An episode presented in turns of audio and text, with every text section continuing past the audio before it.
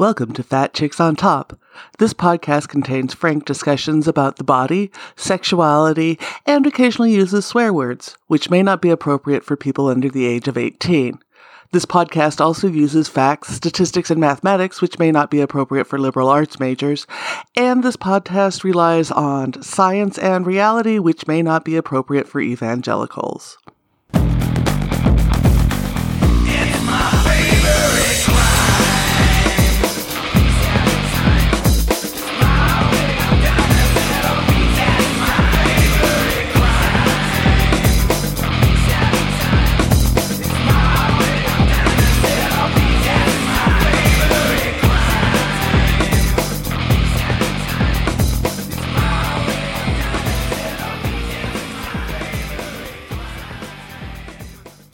Welcome to Fat Chicks on Top. We're here this week with Jesse Rivera. He's a comic and a podcaster. He's out of Sacramento. He's hilarious, and I'm really glad to have him on the show. Welcome to the show, Jesse. Hey, thanks for having me. I was trying to remember to.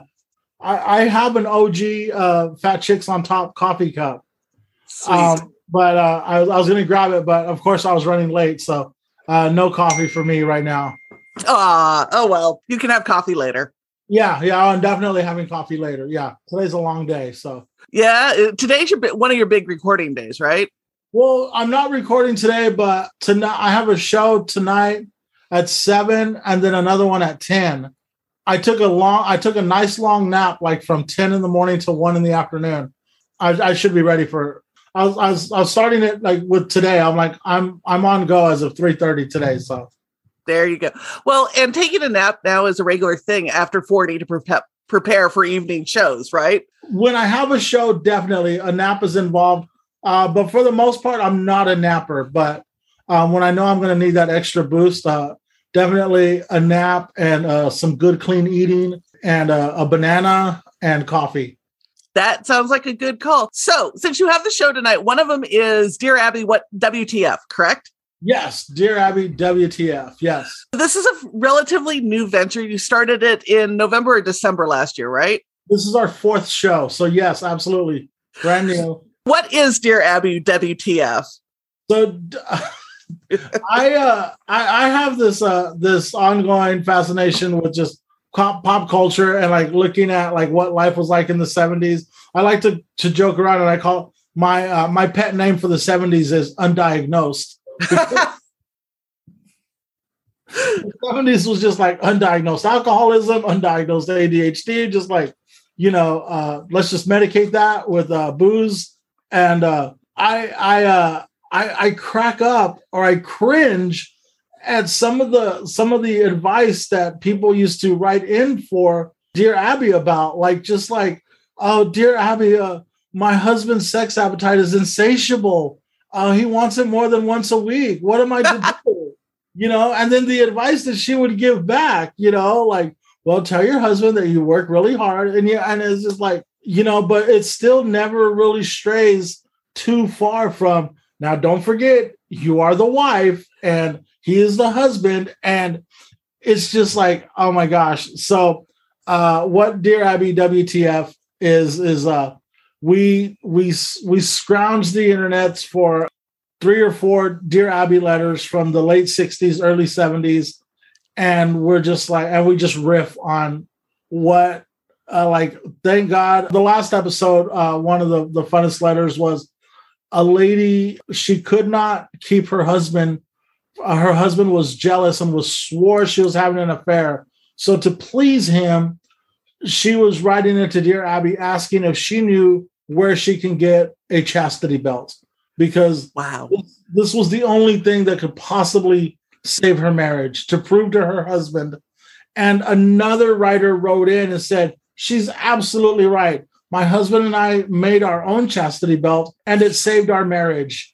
And wow. She talked about that. She went into detail of like how he basically cinched her up from the waist up when he left for work, and then came home at lunch to undo her so she could use the bathroom. And she said, yeah, it saved our marriage. I wish her luck.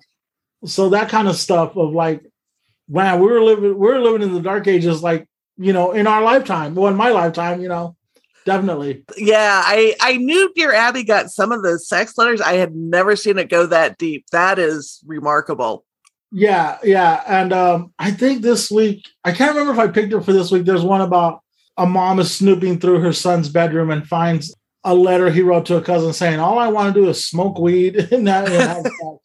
And she's like, oh my God, what am I going to do? Like, you know, I'm like, sounds like a good kid right there. Yeah. I mean, that sounds like a pretty normal teenage life.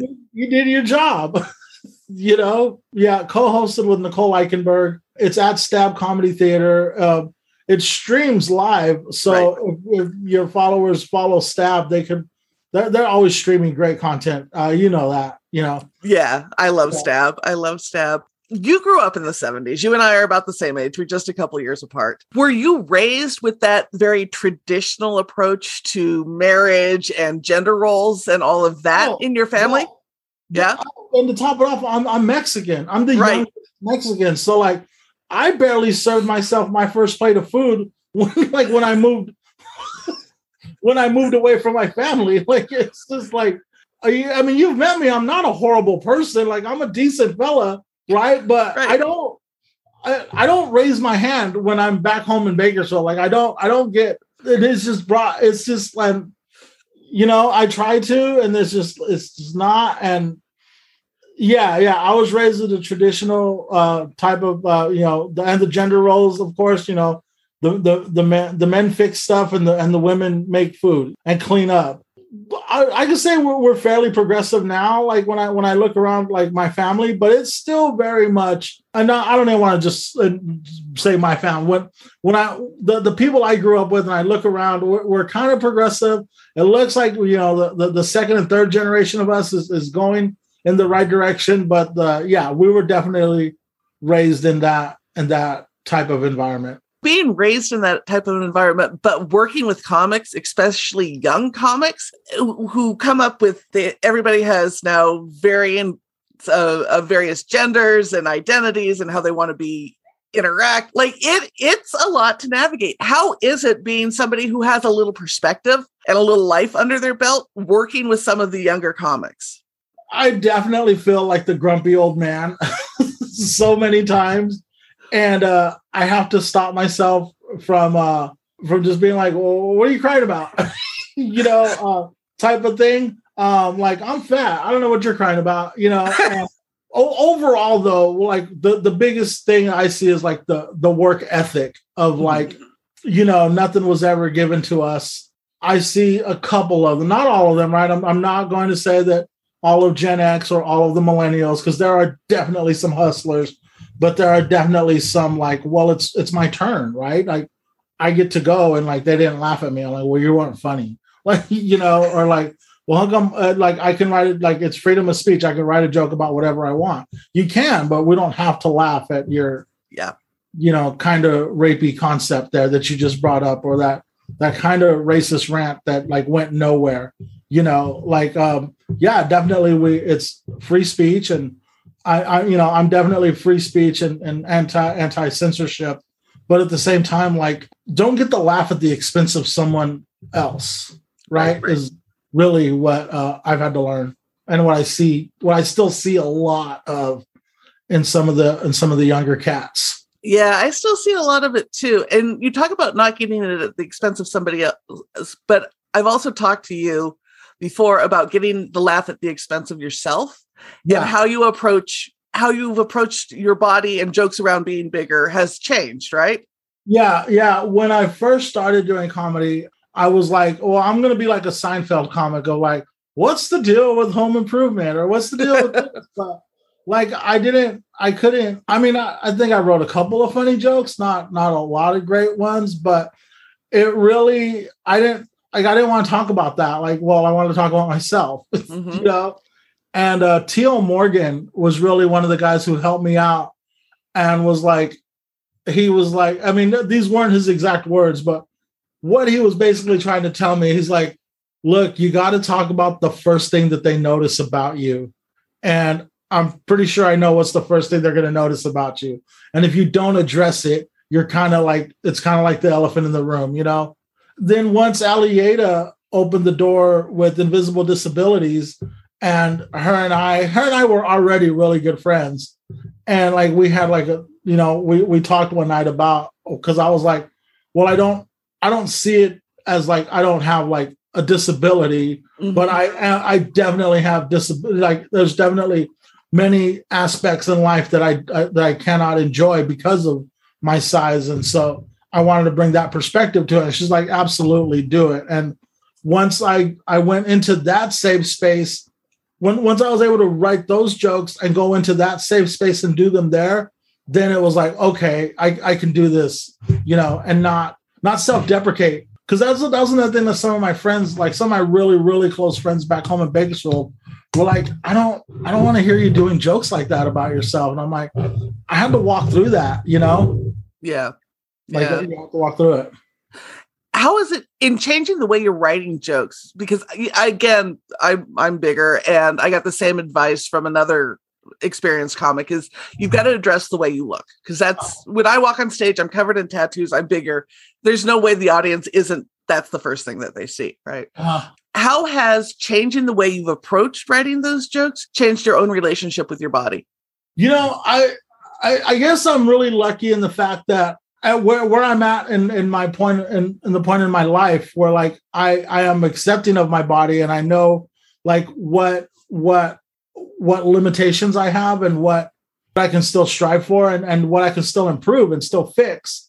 It's really helped me embrace it even more. You know, I was only, you know, it's only been like in the last 10 years that I'm not just like, well, you know, I suffered with addiction, like up until I was like 35, where like, and then even after that, I still, even after I stopped like hard drugs, I still drank heavily.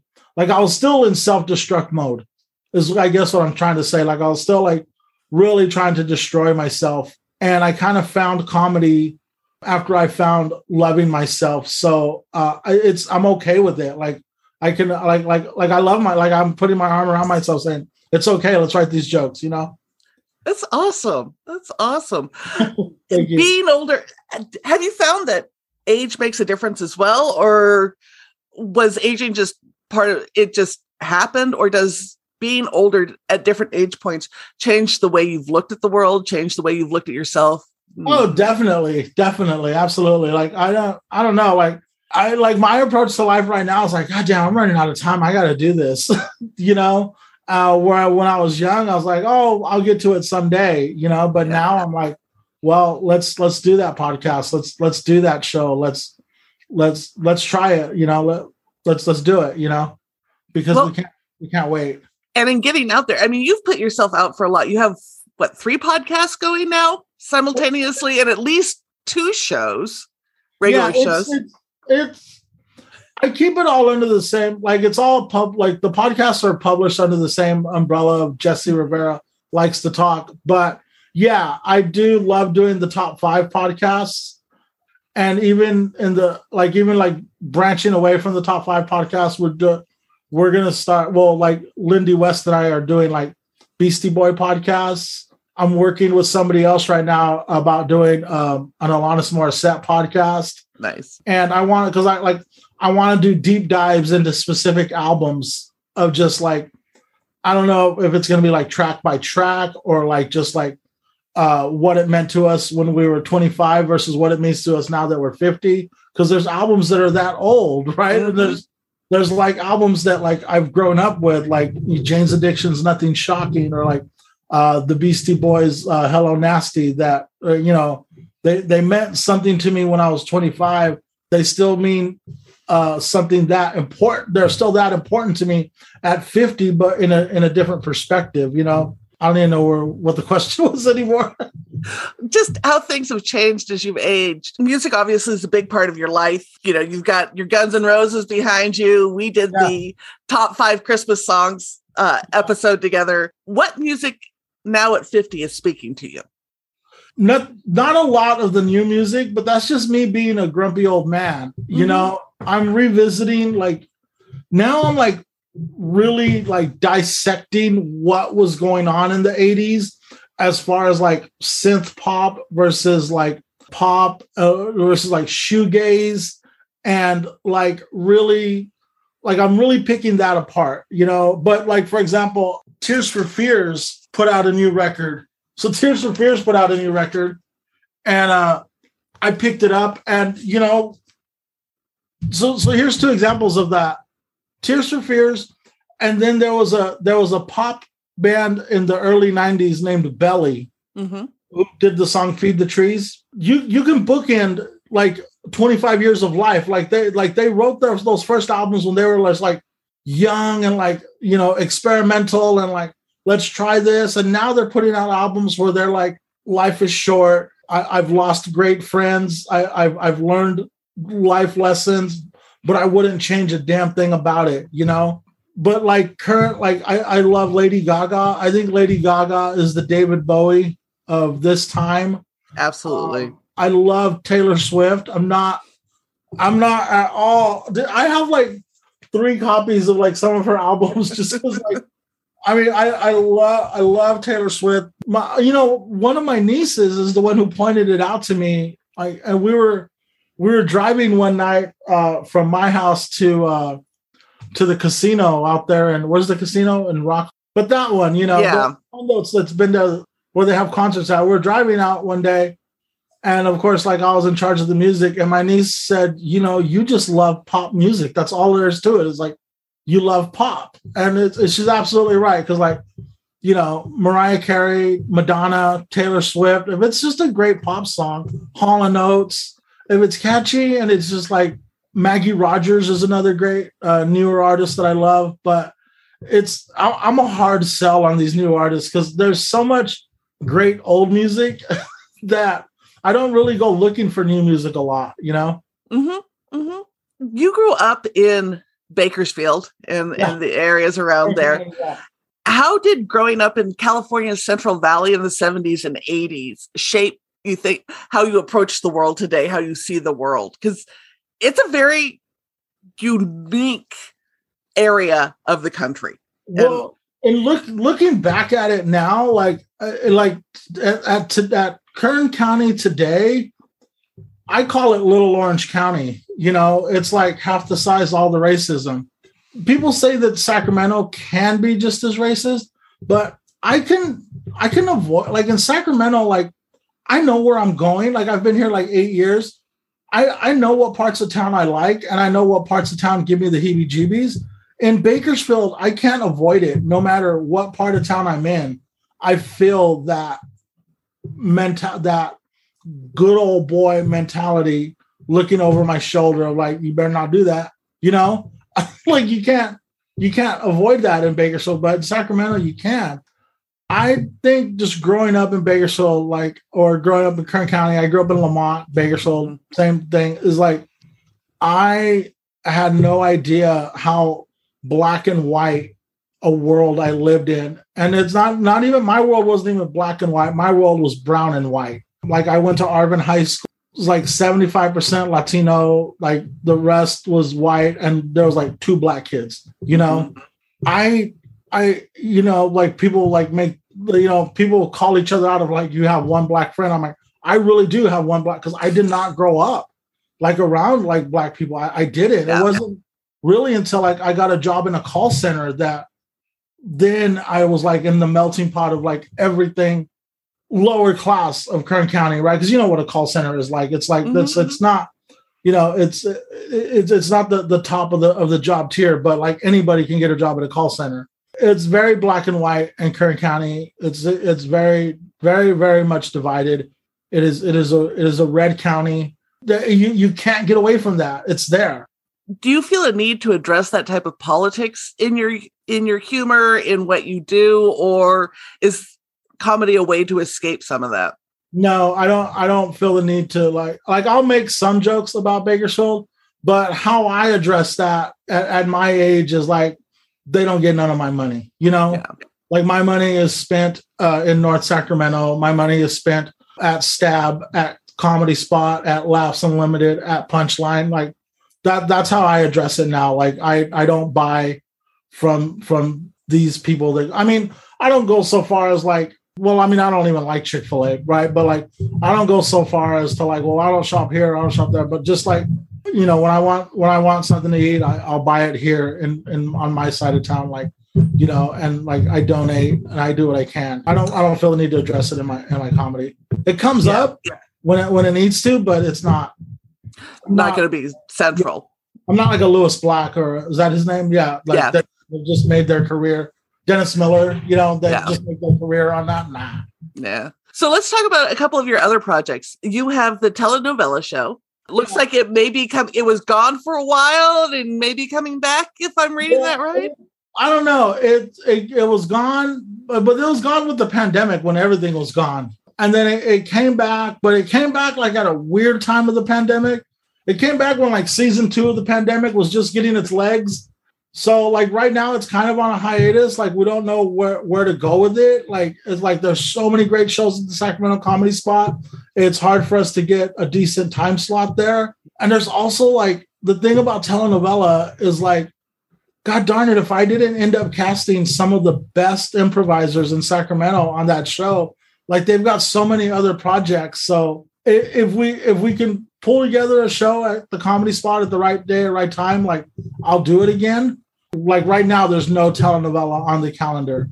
It was still man, I'm so proud of that show. And I'm so proud of our, you know, we won best new recurring 10:30 show. And it was the first show that we ever thought of. Like, you know, I sent the idea to Emily Peterson and she's like, yeah, let's do it. And I really want to thank Emily for that, because like every time on telenovela that I wanted to do safe and easy, like Emily dared me to do it bigger and like, no, we can't do it. And I was like, no, there's like too many. Like I'm a very functional type person. I'm like, it's too many chance for errors. Let's not do that. And she's like, no, we're going to do it.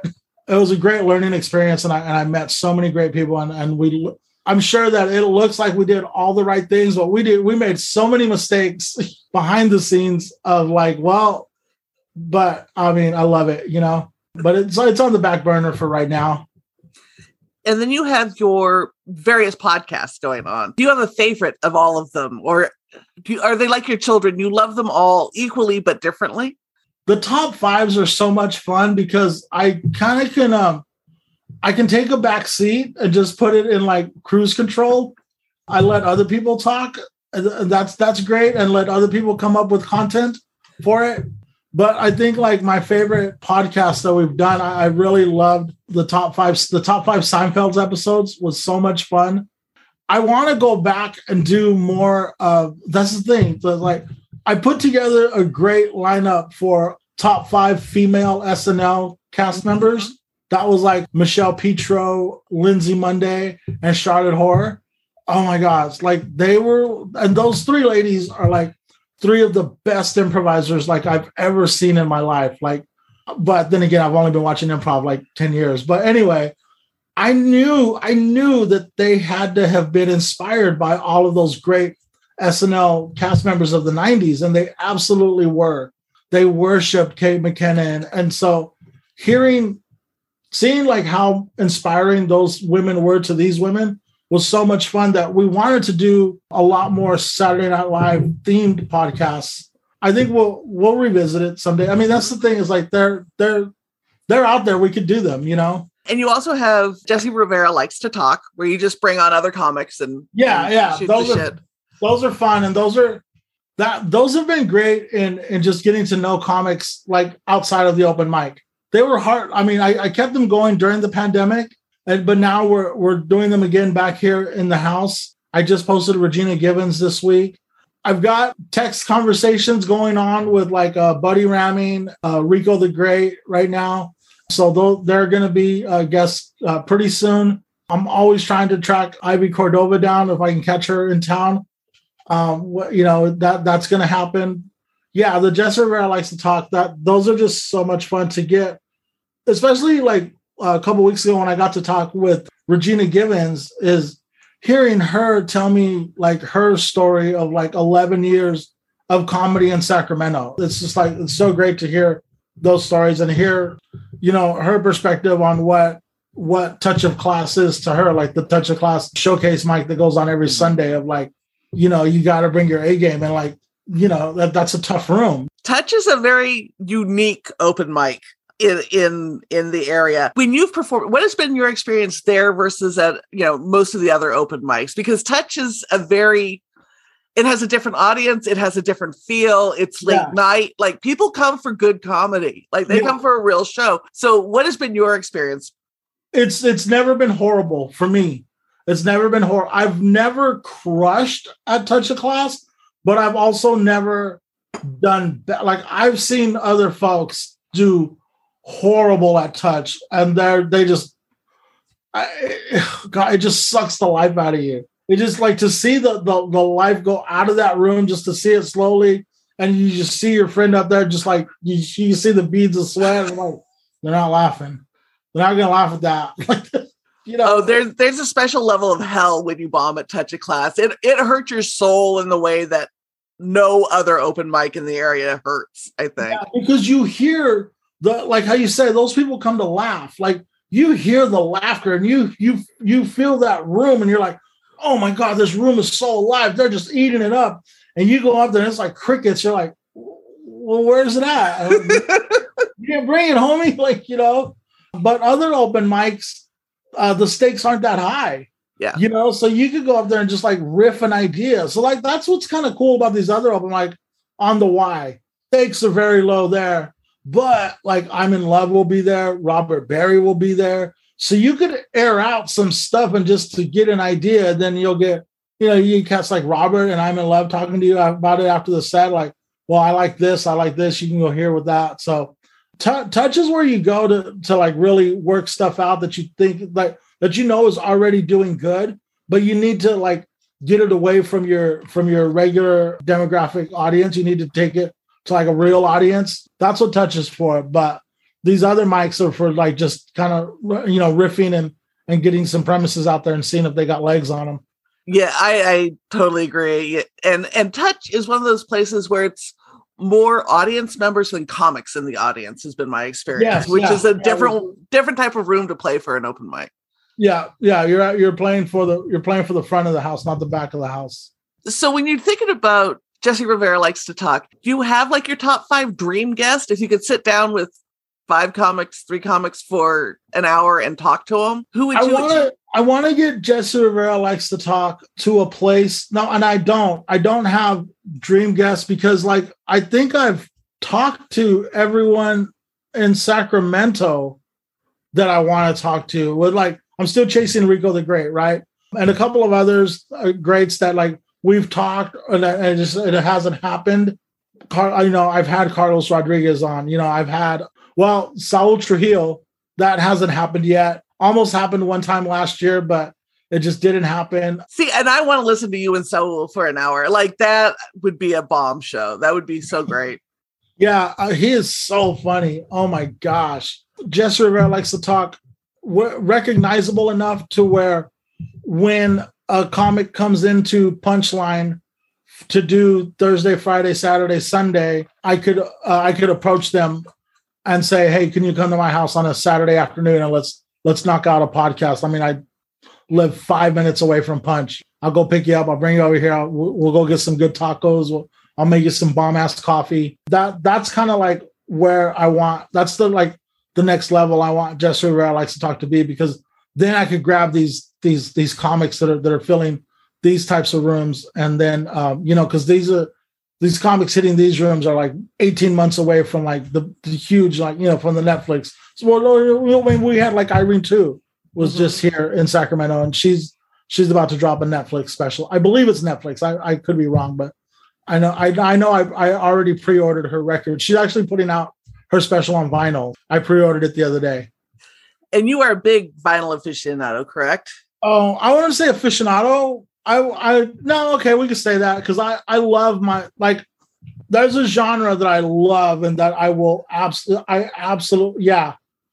geek out on vinyl stuff. It's probably 50% of my leisure YouTube streaming is watching guys or girls just like doing videos of like, so this is a blah, blah, blah. This is a blah, blah, blah. And I will just sit there with my cup of coffee, just like screaming shit like, oh my God, in the shrink with the hype. Look at that. BG and the dead wax. Like screaming these things that no one has any idea what they mean, but only to like another vinyl enthusiast that'd be like, wow, with the hype. Chris Bellman, what? On a record, all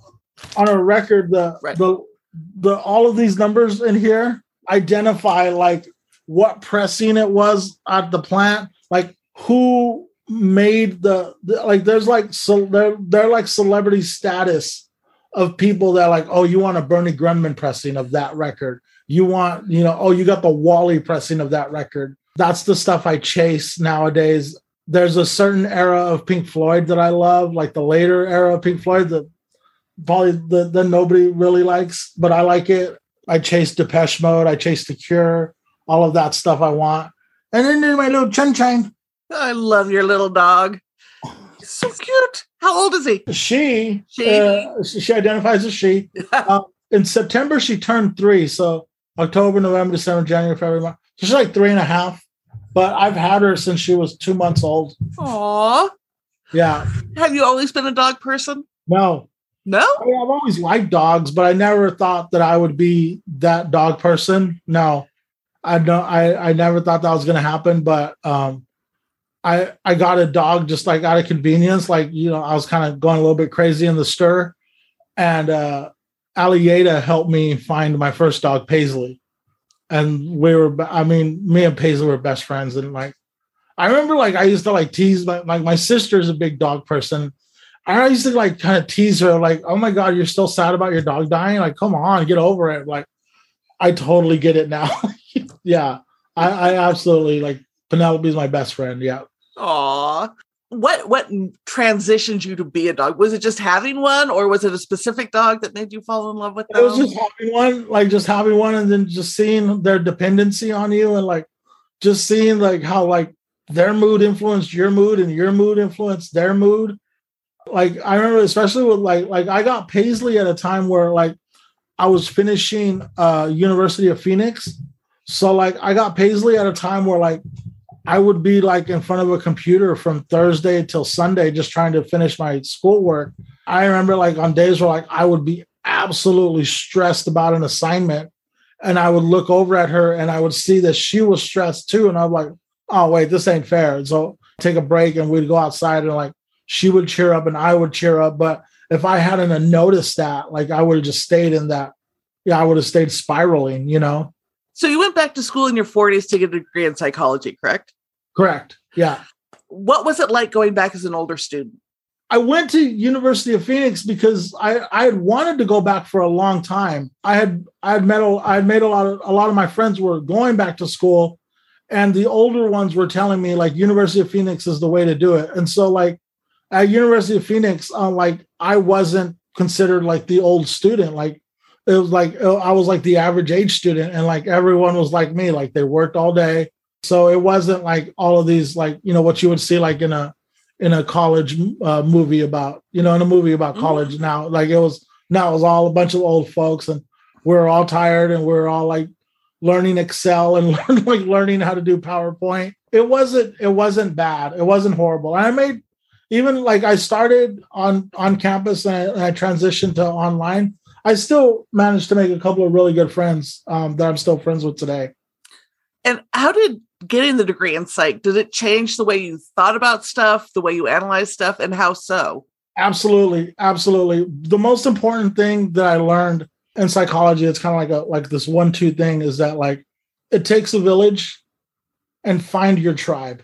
I mean, I love my family. I love my brothers and sisters, but we support each other and we get each other through, especially like, my mom passed away like about 6 months ago. I don't even know how long ago it was anymore. And we got each other through that. Like we carried each other through that. Right.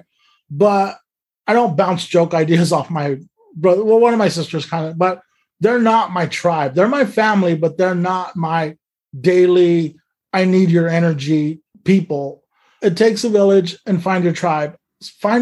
And then also it takes a village. Like I've accepted and I've embraced, and I absolutely understand that we all have a role to play within our tribe. Like, I don't always want to be the one that like gives the advice to somebody, but it needs to come from me or they're not going to believe it. If they're in my tribe, right? Mm-hmm. And within my tribe, like I need to be the one that set the example or to correct someone or to ask for help. I think you could help me with this. You know, why am I asking you for help? Because I've seen your experiences in dealing with this, or like I've seen your, you know, the results of your hard work in this. So I'm coming to you because you're in my tribe and like, this is the role you play. Those are like absolutely at a time in my life where like I was like really like just trying to find myself and understanding like I don't have to be best friend with my brother. Like I could support my brother and I could love my brother and I could be there for him, but I don't have to necessarily be, you know. And I just said brother out of thin air. You know, it's like there's your family, then there's your family, and accepting that and understanding that. And then understanding your role within that family, I think, is super important. How did you end up finding your tribe, or have you found it yet? I think I'm finding it right now, like little by little. There's just like these people, I will straight up like tell somebody like, I need your energy right now. Like I just need you around me right now. Can we just go? Let's just go get a coffee, or just come over. I need to recharge, you know, and I need to let this out, or like. A couple of friends in particular will just call me and they'll just like, I just need to talk to you for like 10 minutes. Let's just like, what up, bitch? Like, what up? You know, like we just kind of like, we just air it out. And then it's like you recharge and you're like, okay, you know, I'm grounded again. So let's go. I think if we do it right, we're evolving up until the moment we take our last breath, you know, like that's when we're finally, okay, that's the level of consciousness you reached. You know, that's what you were allowed to reach with the time you were given, you know? So you just started a new decade of life. Where do you think this one's going to take you with your evolution? Where are you hoping this will evolve to? Well, I hope I make it out of it. Just really to stay on the same path I'm on right now and to keep refining those practices of like, I want to make my home my castle, but I also want to make my home a place of community where people can come and hang out. And, you know, we can have a writing group or we could have a comedy show. And I just want to keep like building these friendships that I've made with some great people, you know, here in Sacramento. When my mom passed, I toyed with the idea for about 2 months of moving back to Bakersfield just to be closer to family. And one of my friends, I have a couple of friends in Sacramento who also grew up in Bakersfield. I saw one of them one day for lunch and she was like, there's no way you're doing that. She's like, there's no way I would let you do that.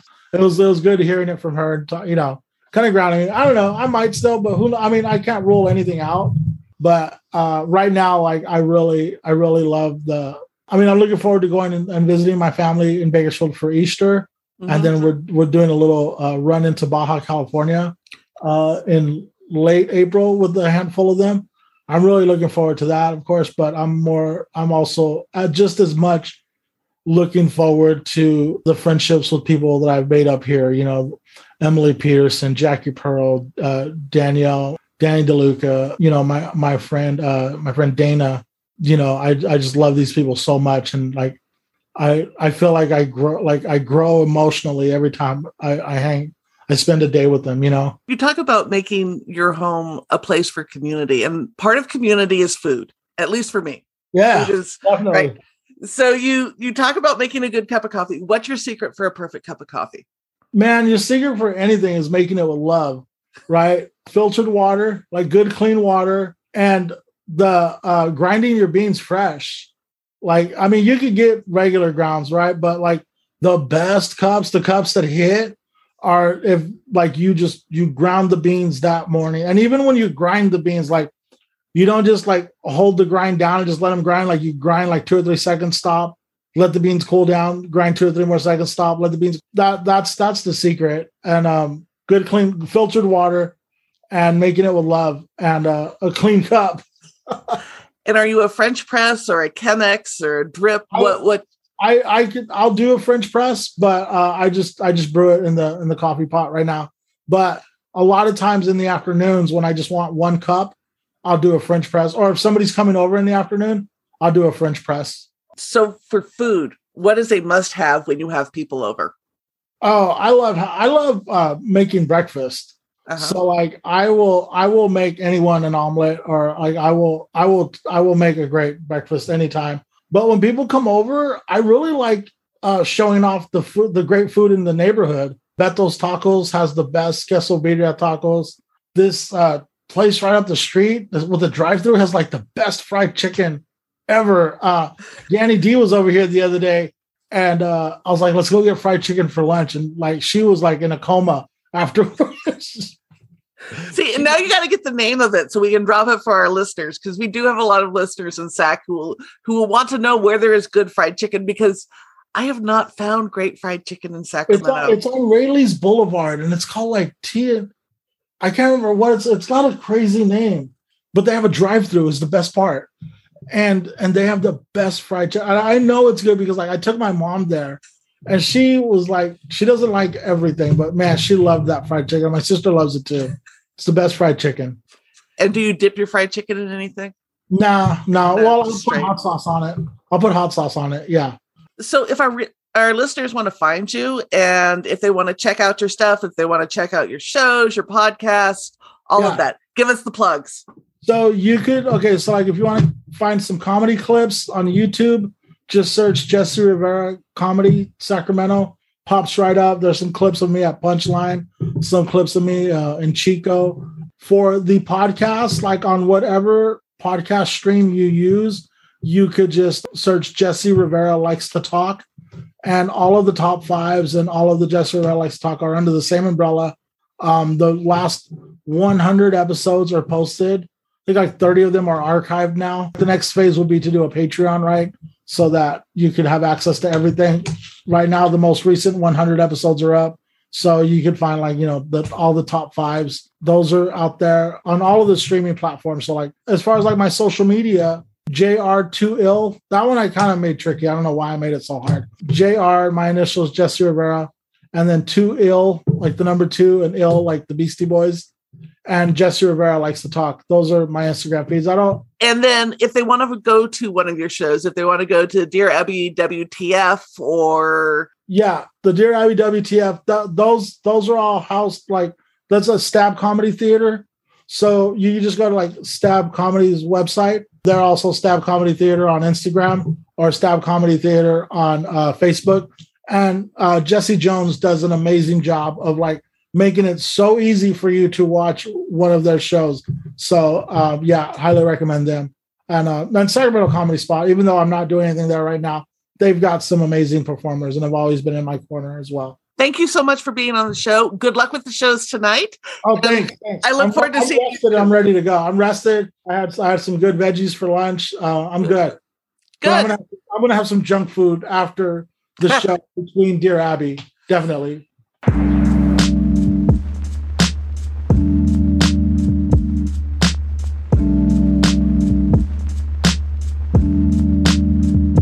And now, a moment of gratitude.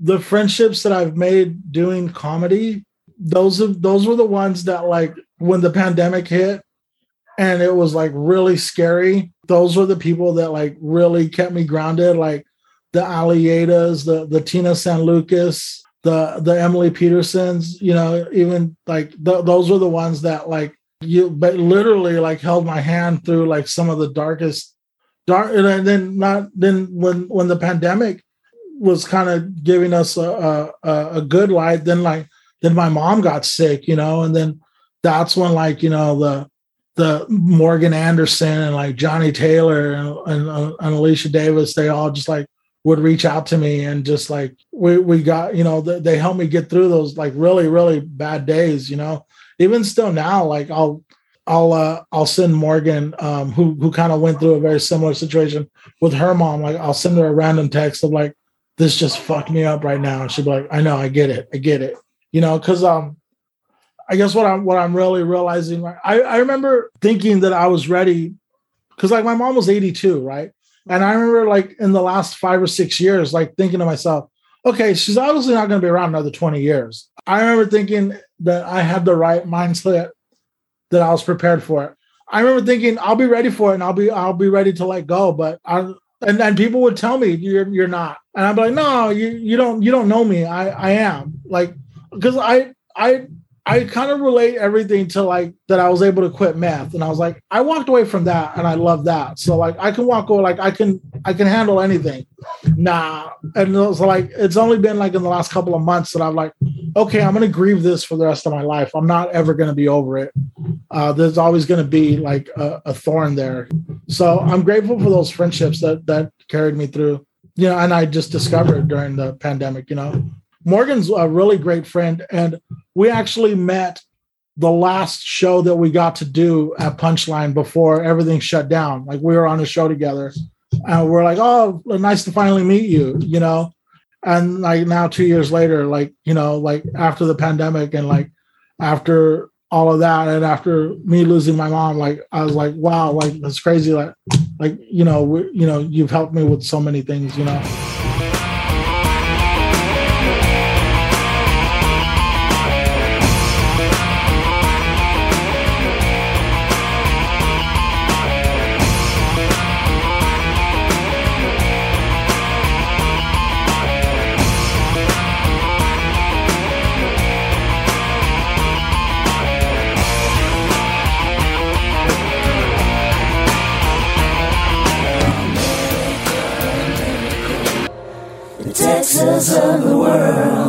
This has been an episode of Fat Chicks on Top.